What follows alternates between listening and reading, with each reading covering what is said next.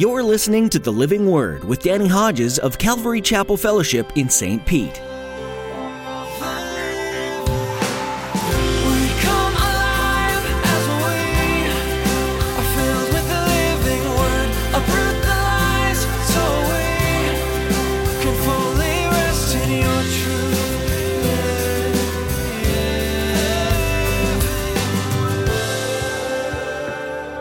He's the true bread from heaven. He's the one now that makes intercession for us all the time. And then you go beyond this second curtain. This second curtain, it was at least 4 inches thick. There's some scholars that believe it was actually 10 inches thick. This is the curtain that when Jesus died on the cross was torn from top to bottom, signifying now this is the way, and Christ leads the way, and he takes us into this most holy place. Pastor Danny takes us on a tour of the temple today, from the outer courts to the innermost place, the Holy of Holies. And as he does, he'll show us how Jesus is the fulfillment of every element contained within the temple. Ultimately, it's the death of Jesus that allowed us into the most holy place. When Jesus died, the temple curtain ripped from top to bottom, revealing the holy place where the presence of God rested. Because of Jesus' death, we're invited into intimate relationship with God. Now here's Pastor Danny in the book of Hebrews chapter 9 with today's edition of The Living Word.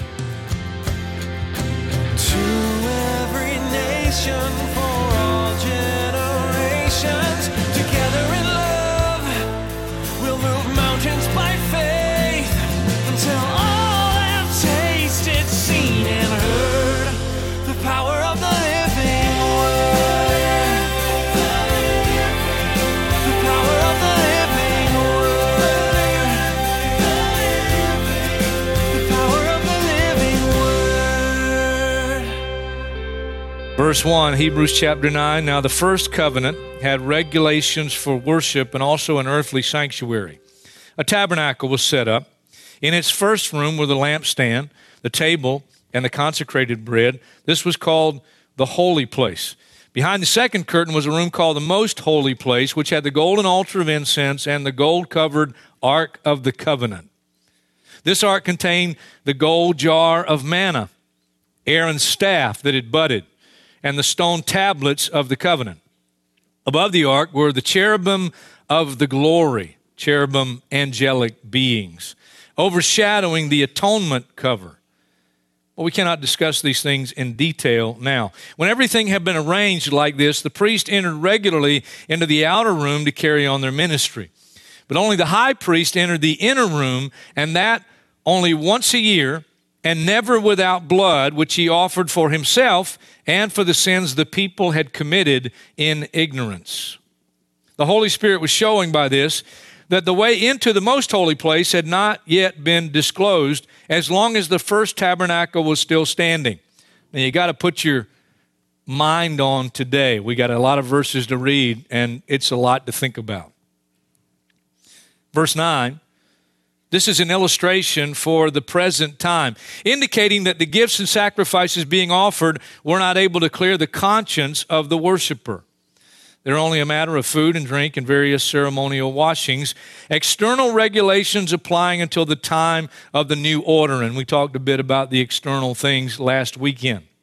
Verse 11, when Christ came as high priest of the good things that are already here, he went through the greater and more perfect tabernacle that is not man-made. That is to say, not part of this creation. If you've been with us, you know the earthly tabernacle is but a copy, a type, shadow of a real tabernacle in heaven. Verse 12, he did not enter by means of the blood of goats and calves, but he entered the most holy place once for all by his own blood, having obtained eternal redemption. The blood of goats and bulls and the ashes of a heifer, that was one of the specific sacrifices they had to make, a red heifer, sprinkled on those who are ceremonially unclean, sanctify them so that they're outwardly clean.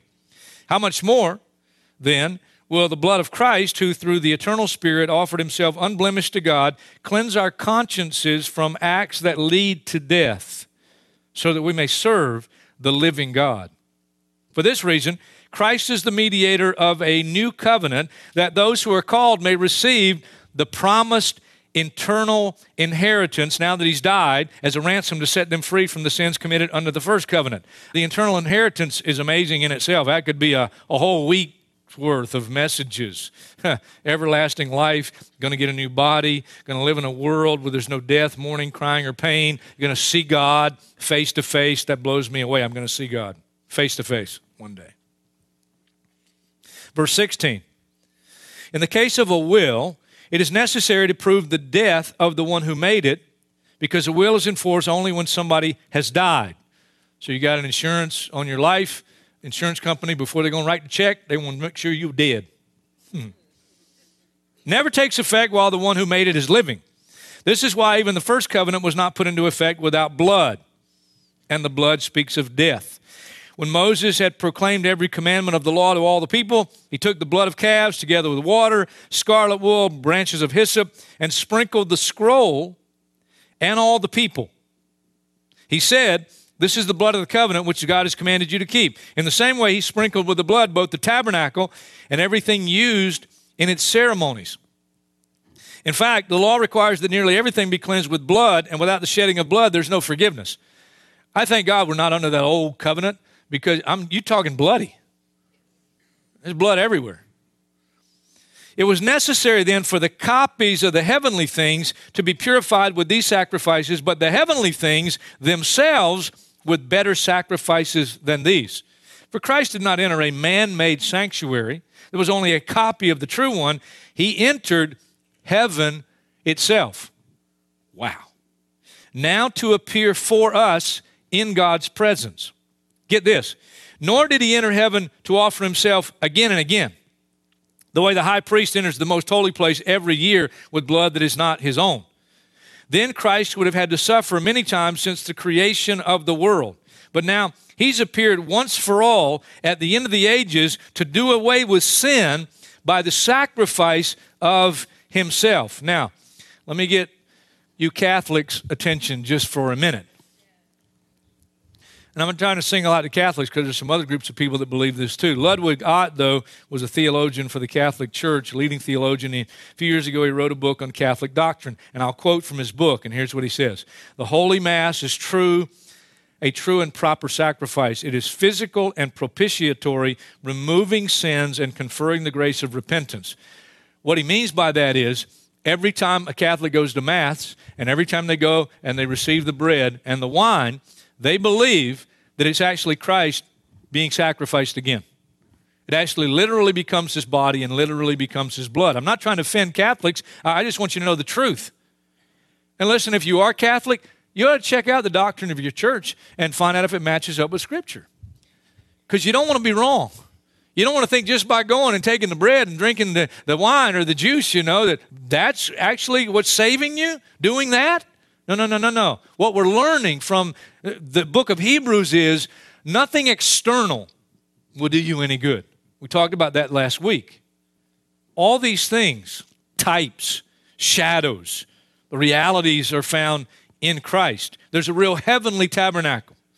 And Christ has accomplished things in a heavenly tabernacle, not an earthly tabernacle, because the earthly one is just, verse 9, an illustration. Illustration. The word is an interesting word. It's the word parabole. I bet you'll never guess what English word we get from that word. Parable. What's a parable? A parable is an earthly story with a heavenly meaning. This is a parable. Everything about this tabernacle, everything about the old covenant, it's a parable. It's an earthly story with a heavenly meaning. Now, Isaiah chapter 11, you might want to write down these scriptures. You're welcome to turn to it if you'd like, but let me read you Isaiah chapter 11, verse 1. A shoot will come up from the stump of Jesse. Jesse is the father of David. From his roots, a branch will bear fruit. The branch is referred to many times in the Old Testament, and it refers to the Messiah. So a root from Jesse, we know through the lineage of David, Messiah would come, the branch. Verse 2, the Spirit of the Lord, literally the Spirit of Yahweh, will rest on him, the Spirit of wisdom and of understanding, the spirit of counsel and of power, the spirit of knowledge and of the fear of the Lord. Those are 7 characteristics of the Spirit of God that'll rest on the branch, the Messiah, okay? Those 7 characteristics, that's why you read some places and it talks about the 7 spirits of God. What it means is the 7-fold characteristic of one spirit, the Spirit of God, and it'll rest on Messiah. That's why you have 7 branches on this menorah, on this candlestand. And then you have on the other side, just opposite, and this light is really going directly over toward this table, and this table is where the consecrated bread is. It's otherwise known as the bread of the presence. There's 6 loaves on one side of the table, 6 loaves opposite on the other side of the table, and each loaf represents one of the tribes of Israel. Then next, you come to this altar, and here it says this altar was in the holy place, the most holy place, and there's discrepancy about that, but the Old Covenant seems to say it was right here, but it was very close to that curtain separating the holy place from the most holy place. It's the altar of incense, the altar of incense. Now, let's stop there and think about those 3. You got the light, you got the bread, and you got the incense. Let me read some scriptures for you. I just read Isaiah chapter 11. Now, let me read you from John's Gospel, chapter 1. And you got to put your thinking cap on here now. Stay alert. Stay alert. You don't want to miss this. John chapter 1, verse 3.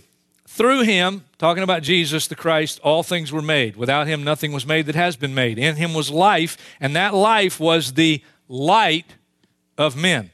The light shines in the darkness. NIV says, but the darkness has not understood it. It's really not a good translation because as I studied that years ago, it really means the darkness has not overcome it. The idea is no matter what happens with the darkness and how deep the darkness, the light's going to keep on shining.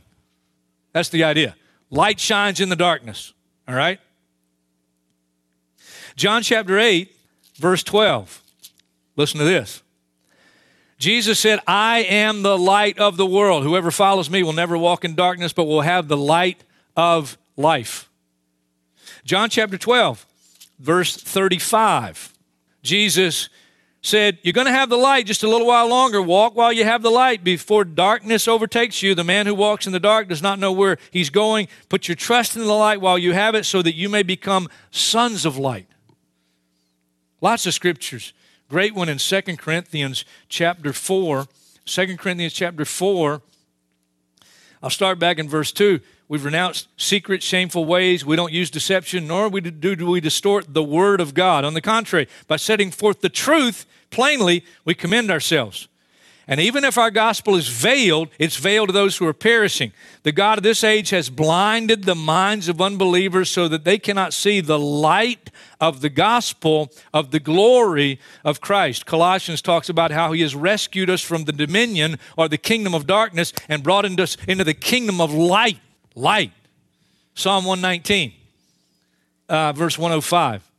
Thy word is a lamp unto my feet, that's for daily decisions, and a light unto my path, that's for long-term living. Put your thinking cap on, you got to think about these things. I'm going to give you one more. Jesus said in John's Gospel, I'm the true bread that came down from heaven. I'm the true bread that came down from heaven. Priests would come in here once a week on the Sabbath day, and they'd bring fresh bread. So you got bread for a week, and then you get fresh bread for the next week, and fresh bread for the next week. Then you come to the altar of incense, the altar of incense. Chapter 7 of Hebrews, verse 25, we saw that Jesus, our great high priest, is ever living to make intercession for us. He's always interceding for us. Let me read you from Revelation chapter 8. Fascinating. You read the book of Revelation and you'll come to places where John, he sees heaven. He has this vision. He sees heaven. He sees the true tabernacle. He sees the Ark of the Covenant, the real one in heaven.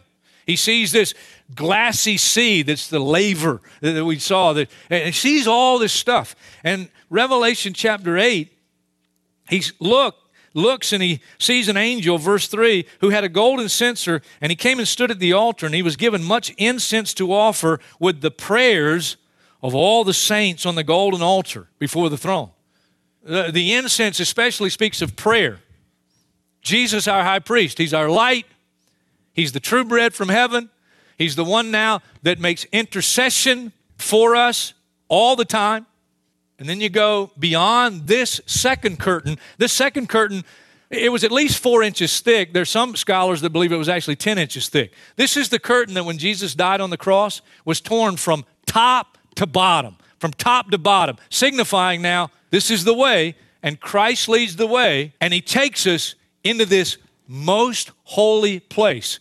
Scholars also believe, I am not a scholar, but I believe with them, that the different sections here represent divisions of the heavenlies. I'll give you a scripture. 2 Corinthians chapter 12, verse 2. Paul said, I don't know if it was in the body or out of the body, but he talks about an experience he had 14 years prior to writing this. And he says, I was caught up to the third heaven. That's where God dwells. That's the most holy place. That's what this typifies. That's what this speaks of. And in this most holy place is the most important piece of furniture in the tabernacle. It's the Ark of the Covenant. The cover for the Ark was made of pure gold. Imagine trying to lift that thing. It had on each end of it, on the top, these angelic creatures, and their wings are upward and they're facing one another. Psalm 80, verse 1, Psalm 99, verse 1 says that God dwells between the cherubim. He sits. That's his throne. That's his throne. That's what this represents.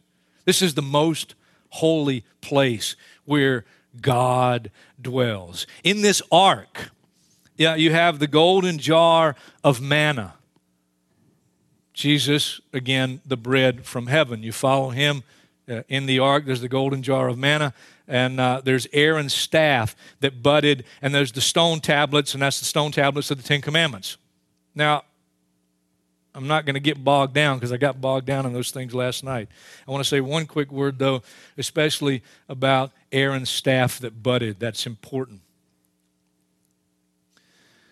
Numbers chapter 16 and 17 tells the story. In Numbers chapter 16, some men named Korah, Dathan, and Abiram led 250 council members under Moses, board members, to rebel. And what they were after in their rebellion was the priesthood. And you can read about it, and we'll probably go to it in just a minute. And Moses says, hey, you're Levites, and God's given you your responsibility in his service of worship, but you're trying to get what the law didn't prescribe for you. You're trying to get what's rightfully Aaron's and his sons'. Well, they don't listen. God says, okay, we'll deal with this thing. Tell them to come out and meet and bring their censers that they want to use to go where Aaron's supposed to go, and Aaron's sons are supposed to go, but they're not supposed to go. So they bring their censers, and God takes care of the problem. And then after taking care of the problem, he takes all those guys' lives. Then, chapter 17 of Numbers, he says, now, take the staffs of the leaders of Israel and take Aaron's staff. And I'm going to settle this thing once and for all so that we don't have this kind of rebellion again. Lay those staffs before the testimony, and you leave them there overnight. And they come back the next day, and they got all the staffs. Everybody else's staff was just the same. It's just a dead piece of wood. But Aaron's staff had budded and blossomed and produced almonds. And God made clear through that, Aaron's the guy, he's the high priest, and only he and his descendants are to serve me in this worship tabernacle. There's a really important point to that, and I hope you got your thinking caps on, and we'll bring it all together in just a little bit. Only Aaron. By the way, the sign of the budding and the blossoming and producing almonds, what is that? That's life from death. That's what it is. That's life from a dead stick. Life from death. That's the sign. Aaron's the man and his descendants. Because all this stuff is a parable to teach us. Now, I got bogged down in all this stuff last night, and I went home really depressed. I really did. Nobody's ever coming back to Saturday night service. I'm certain of it. The Holy Spirit was showing by this that the way into the most holy place had not yet been disclosed. Nothing within the regulations of the Old Testament system opened the way for man to enter the most holy place, the place where God dwells. Now, if you've been with us in our study, you know that, but I'll say it again. Second from our text, Jesus Christ is the sole mediator of a new covenant by which man can be completely forgiven, have his conscience completely cleared regarding his sin, regarding his guilt. And not only that, you can actually enter the most holy place. You can fellowship with God. And the icing on the cake, listen, you get the eternal promised inheritance. You're a joint heir with Jesus Christ. Everything he has, you get. Going to get a new body one day that'll never die, that'll never get old, never have pain. Going to live in a world, there's no more death, mourning, crying, or pain. I mean, just amazing. Christ's sacrifice was offered once for all, and therefore will never be repeated, nor any other sacrifice added to it. So I hope you get what's happening here. Jesus offered himself. This is the parable.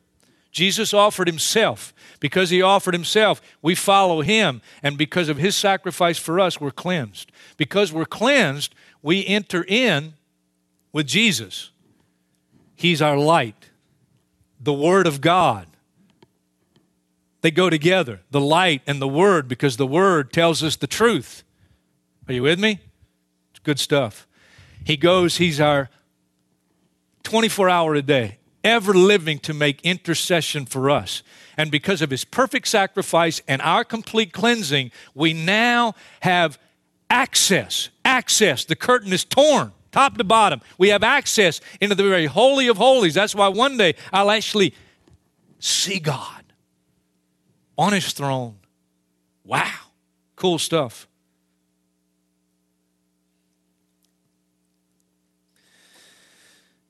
I started studying for this stuff on Wednesday because I took a day off on Friday, and my wife and I went to Orlando to have a little fun and also visit our son who's in college over there. And so I studied Wednesday hard. And I just was so bogged down and didn't really get anything together from all the stuff I'm talking about now. And so my study Wednesday focused on the last two verses of chapter 9. Just as man is destined to die once and after that to face judgment, so Christ was sacrificed once to take away the sins of many people. And he will appear a second time, not to bear sin, but to bring salvation to those who are waiting for him. And I spent the whole day Wednesday studying for and preparing for the second coming and how close we are to the second coming. Got up Thursday morning, had my devotional time before I came to the office. Was going to come to the office. I looked at my notes one more time, and I started to, was getting ready to mark them up because we were leaving Thursday afternoon and be gone Friday. Anyway, long story made short, got up Thursday afternoon after my devotional time, and before coming to the office, intending to come to the office, I looked at my notes, and the Spirit of God just seemed to say, that's not what you need to teach this week. Don't talk about the second coming. You need to teach the text. Just teach the text. What a bummer, man. What am I going to do now? So I communicated with the office, said, guys, I'm not coming to staff meeting, not coming to the office. I got to get into this thing. I need some hours here. And up till we left Thursday afternoon to go to Orlando, here's where God took me. Both to the text, and I've given you the summary of it, all right? But then he took me back to verse 1. Now, the first covenant had regulations for worship and also an earthly sanctuary. Regulations for worship. And everything I just summarized, that's the parable, that's the message. But here's the deal with the message. That word regulations, I went to Blue Letter Bible and, went and saw the Greek word. And the Greek word, you know what it literally means? Regulations for worship. Here's what it means. Established judicial decisions. I don't get it. Established judicial decisions. God made the established judicial decisions to how he is to be worshiped, how he is to be approached. And here's the bottom line. It is non-negotiable.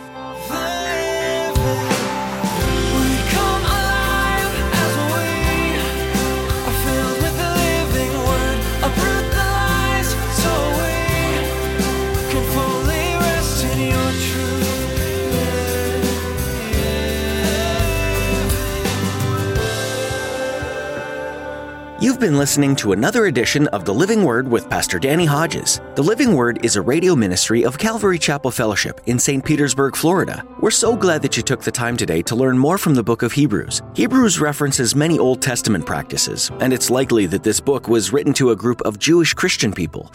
The writer talks about the priestly order and then connects how Jesus has become the great high priest for all.